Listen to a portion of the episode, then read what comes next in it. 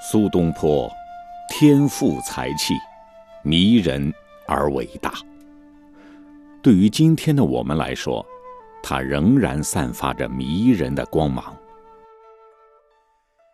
几百年以来，写苏东坡的文章和传记不计其数，而其中最有名的，当属国学大师林语堂所作的《苏东坡传》。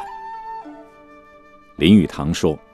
他写苏东坡传记没有什么特别理由，只是以此为乐而已。敬请收听林语堂先生所著《苏东坡传》。欢迎继续收听《苏东坡传》，这一章为您讲述神、鬼、人。纵然苏东坡才华异异，在仕途上他仍需由低级而上升。在仁宗嘉佑六年，也就是公元一零六一年，朝廷任命他为大理评事，兼书凤翔府判官，有权联署奏折公文。在唐朝，因行地方分权之制，形成藩镇割据，国家颇蒙其害。最后酿成叛乱，陷国家于危亡。而藩镇大员每为皇亲国戚、朝廷诸王。宋代立脚其弊，采用中央集权，武力环驻于国都四周，并创行新制，对各省长官严于考核节制，其任期通常为三年，因此时常轮调。每省设有副长官联署公文奏议。即为此新制度中之一部分。苏子由也被认为商周军事统官，但是父亲则在京为官。兄弟二人必须有一人与父亲同住京师，因为无论如何总不可使官居的老父一人过活。于是子由辞谢外职不就。子由为兄嫂夫人送行。直到离开封四十里外的郑州，兄弟二人为平生第一次分手。子由随后回京。在此后三年之内，东坡在外，子由一直协同妻子侍奉老父。东坡在郑州西门外望着弟弟在雪地上骑瘦马而返，头在低陷的古道上隐现起伏，直到后来再不能望见。才赶程前进。他记弟弟的第一首诗写的是：“不饮胡为醉物物，此心已逐归安发。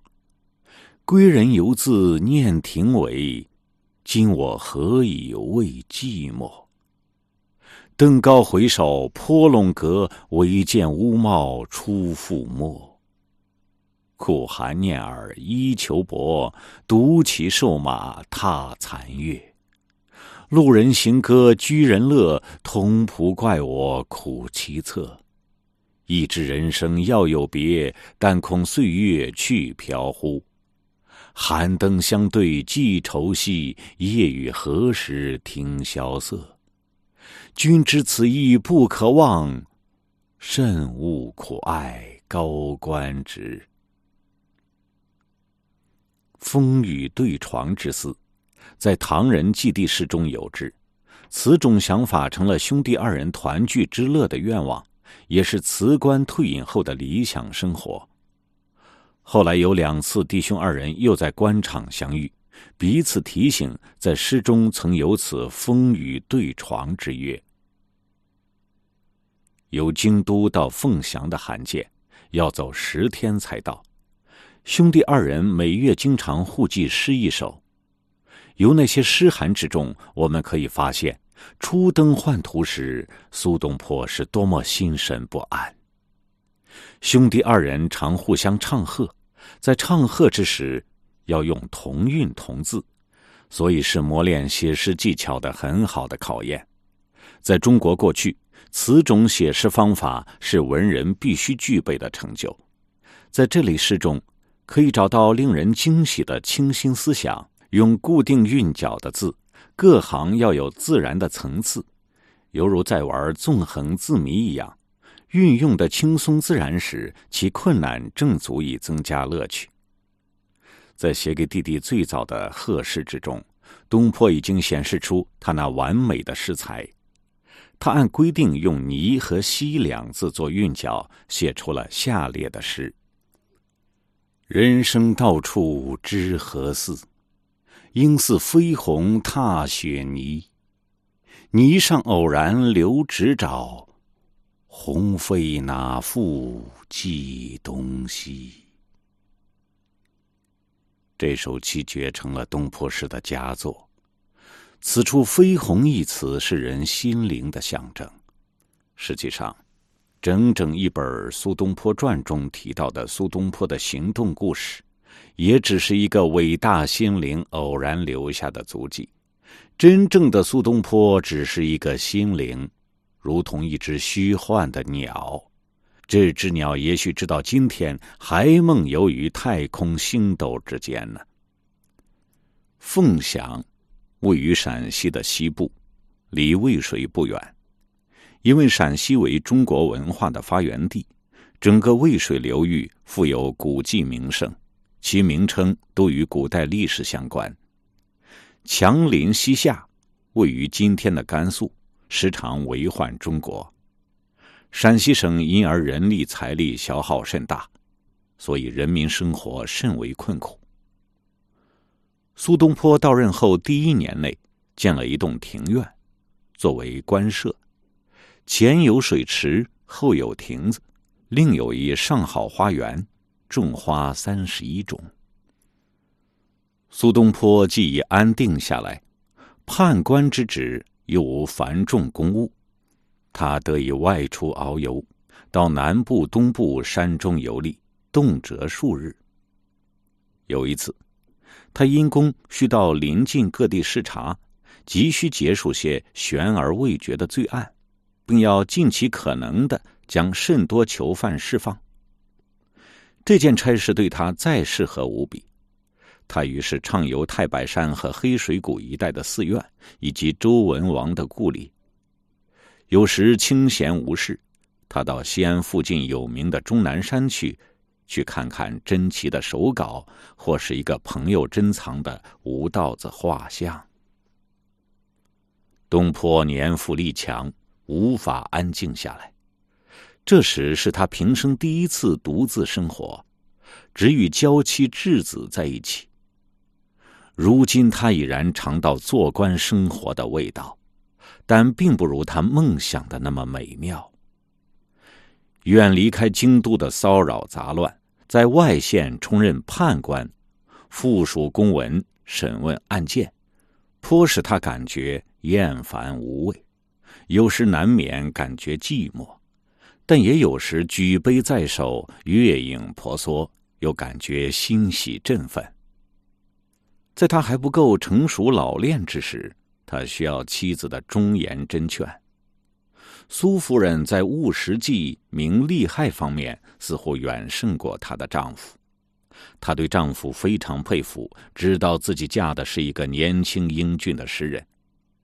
才华过人的诗人和一个平时精明的女人一起生活之时，往往是显得富有智慧的，不是那个诗人丈夫，而是那个平时精明的妻子。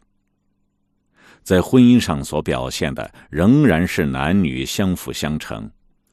苏夫人知道丈夫那坦白直爽，甚至有时急躁火爆的性格之后，他觉得倒不需急于向他表示什么佩服崇拜，还是要多细心照顾他，才是尽自己身为贤妻的本分。苏东坡是大事聪明，小事糊涂。但是构成人生的往往是许多小事，大事则少而经久不减。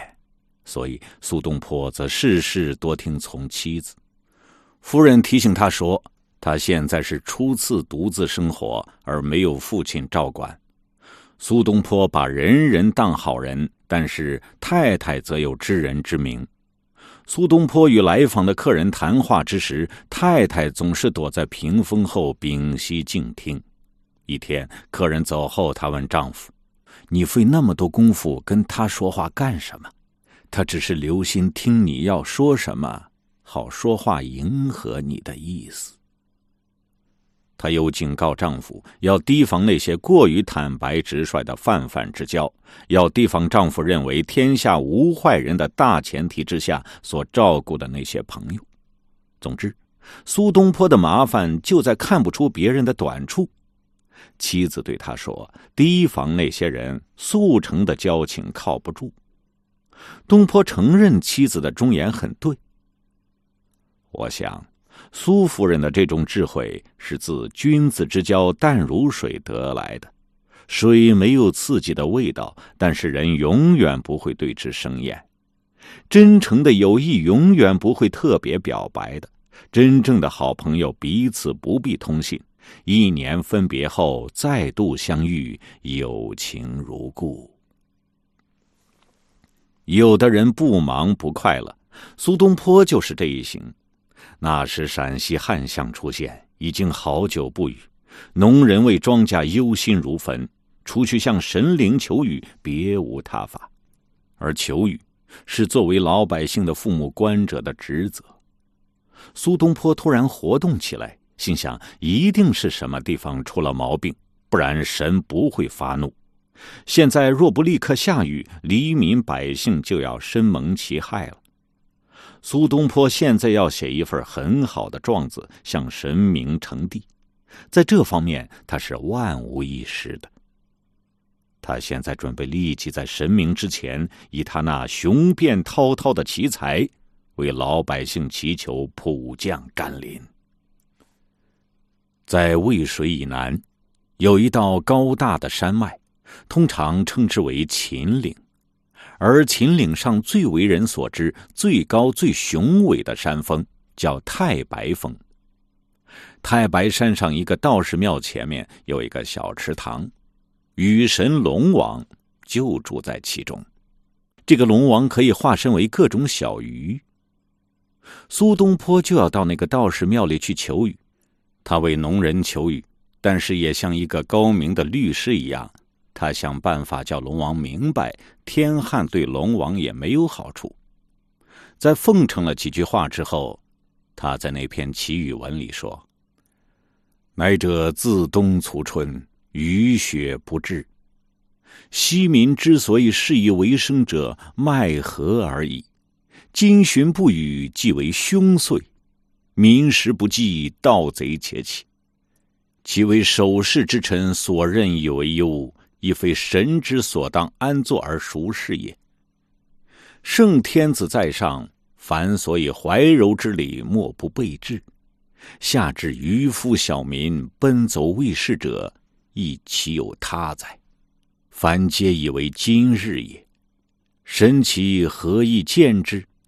上以无负圣天子之意，下以无视渔夫小民之望。由太白山下来之后，他继续游历各处，特别是上次漏过的名胜。在当月十一日，他曾求过雨，回到城里。十六日曾下小雨，但是对庄稼则嫌不足，农民也不满意。他研究原因，人告诉他在太白山的祈求并不是无效，但是。神由宋朝一个皇帝封为侯爵之后，再去祈求便不再灵验。苏东坡在唐书上一查，发现太白山神在唐朝原是封为公爵的，山神实际上是降低了爵位，大概因此颇不高兴。苏东坡立刻向皇上草拟了一个奏本，请恢复山神以前的爵位，然后他又与太守斋戒沐浴。派特使敬告神灵，说他们已为神求得更高的封号，又从庙前的池塘里取回一盆龙水。十九日，苏东坡出城去迎龙水，全乡下人人振奋，因为这次的成功是他们极为关心的事。乡间早已来了好几千人，当地十分热闹。在龙水未到时，已然阴云密布，天空昏黑。老百姓等了好久，雨硬是不肯下。苏东坡又进城去，陪同宋太守到真兴寺去祷告。在路上，他看见一团乌云在地面低低飘过，在他面前展开。他从农夫手里借了个篮子，用手抓了几把乌云，紧紧藏在篮子之中。到了城里，他祷告乌云的诗里就有：“福主舍人，存心为国，抚念与民，然相哀以祈祷，对龙丘而恳望，幽怨冥灵弗感。”祷告已毕，他又和宋太守出城去。他俩走到郊区，忽然来了一阵冷风，旗帜和长枪上的缨子都在风中猛烈飘动，天上乌云下降，犹如一群野马。远处雷声隆隆。正在此时，一盆龙水到来，苏东坡和宋太守前去迎接龙水，把龙水放在临时搭建的祭台上，随即念了一遍祈雨文。这篇祈雨文和其他的祭文，至今还保存于他的文集里，仿佛是有求必应，暴雨降落，乡间各地普沾恩泽。两天之后，又下大雨，接连三日，小麦玉蜀黍枯萎的结景又挺了起来。现在欢声遍野，但是最快乐的人却是诗人苏东坡。为纪念这次喜事。他把后花园的亭子改为喜雨亭，写了一篇《喜雨亭记》，刻在亭子上。这篇文章是选苏东坡文章给学生读时常选的一篇，因为文笔简练，很能代表苏文的特性，又足以代表他与民同乐的精神。这件事之后，太白山的山神也升了官，又由皇帝封为公爵。苏东坡和宋太守为此事再度上太白山向神致谢，又向神道贺。次年七月又有大旱，这次求雨却不灵验。苏东坡失望之余，到潘溪求姜太公的神灵。姜太公的神灵直到今天还是受老百姓信仰的。姜太公在周文王时是个贤德有智慧的隐士，据野史上说。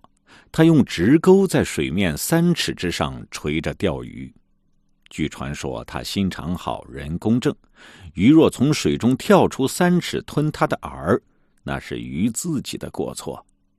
常说的姜太公钓鱼，愿者上钩，便是此意。苏东坡此次向姜太公求雨是否应验，并无记载。但是，不管信仰什么神，信佛也罢，信一棵得道的老树桩子也罢，这并不是怀疑祷告不灵的理由。祷告不灵，永远无法证明，因为根据佛经，若出什么毛病，总是祷告的人不对。一般来说，是他的信心不足。所谓诚则灵，便是此意。所有的神都必须要显出灵验，否则便无人肯信了。再者，祷告也是人根深蒂固的天性。祷告，或是具有祷告的那种虔诚态度，毕竟是很重要的。至于是否灵验，那倒在其次。无论如何，后来苏东坡做其他各县的太守，只要事有必要，他还是继续祷告。他知道他的此种行动是正当无疑的。他也就相信神明必然会竭其所能为人消灾造福，因为倘若明理是人性最高的本性，神明也必然是明理的，也会听从劝告，也会服理。但是在苏东坡几篇论到天灾的奏折里，他也按照中国的传统指出来：朝廷若不废除暴政以解决老百姓的困难，向神明祷告也没有用处。这就是中国凭常识形成的宗教，这种看法就是中国古籍上有“尽人事，听天命”的说法。在知道了中国人所有的愚蠢行为之后，这种谚语又让我重新相信中国人毕竟是伟大的思想家。